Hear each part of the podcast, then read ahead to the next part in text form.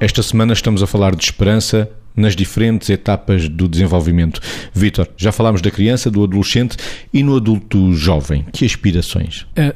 Todas, não é? Porque, porque está numa idade em que está a começar a construir, em princípio, a construir uh, e a dar desenvolvimento àquilo que são facetas importantes da sua vida, quer a vida profissional, quer a vida de relação, quer construir, eventualmente, nesta vida de relação, uma família, e nesse sentido tem um desafio que é as expectativas e o desejo que tem, as expectativas e o desejo que tem, como é que eles vão sendo concretizados. Ou seja, esta esperança que idealizou e projetou quando era mais novo começa agora a ser concretizada naquilo que são as facetas, as variáveis importantes da vida de alguém.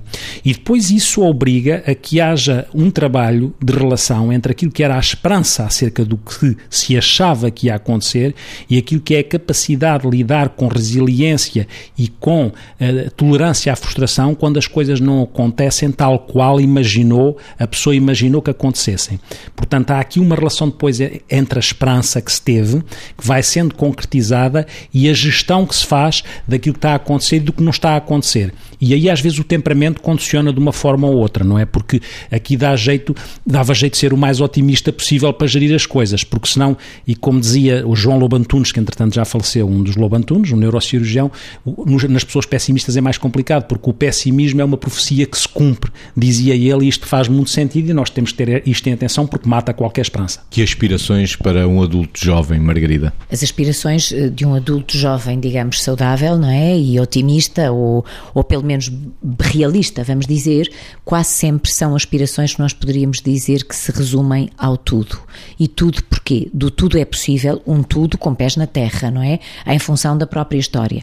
E tudo é possível porquê? Porque se há a coisa que o adulto jovem tem como seu aliado é o tempo. Ou seja, pode fazer-se tudo, até se pode perder tempo.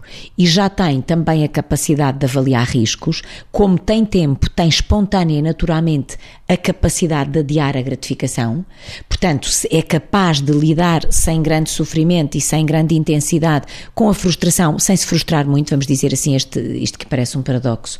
E, portanto, é um tempo em que a conjugação entre o sonho e a realidade se consegue coordenar muito bem para criar bons alicerces para um projeto de vida consistente nas diferentes vertentes, quase sempre na perspectiva profissional, quase sempre no enquadramento e na construção familiar, sendo que hoje em dia, por acaso é preciso, é um apelo também que se pode fazer, que é ter algum cuidado para que esta esperança não seja amputada por, por exemplo, dificuldades a nível profissional eh, que hoje em dia eh, se encontra muito. Nós falamos frequentemente das dificuldades de emprego consistente em idade adulta jovem, portanto, em pessoas que já têm ainda pouco percurso de, de vida profissional, mas que já têm algum, e de facto isto pode modificar a esperança neste momento do ciclo de vida.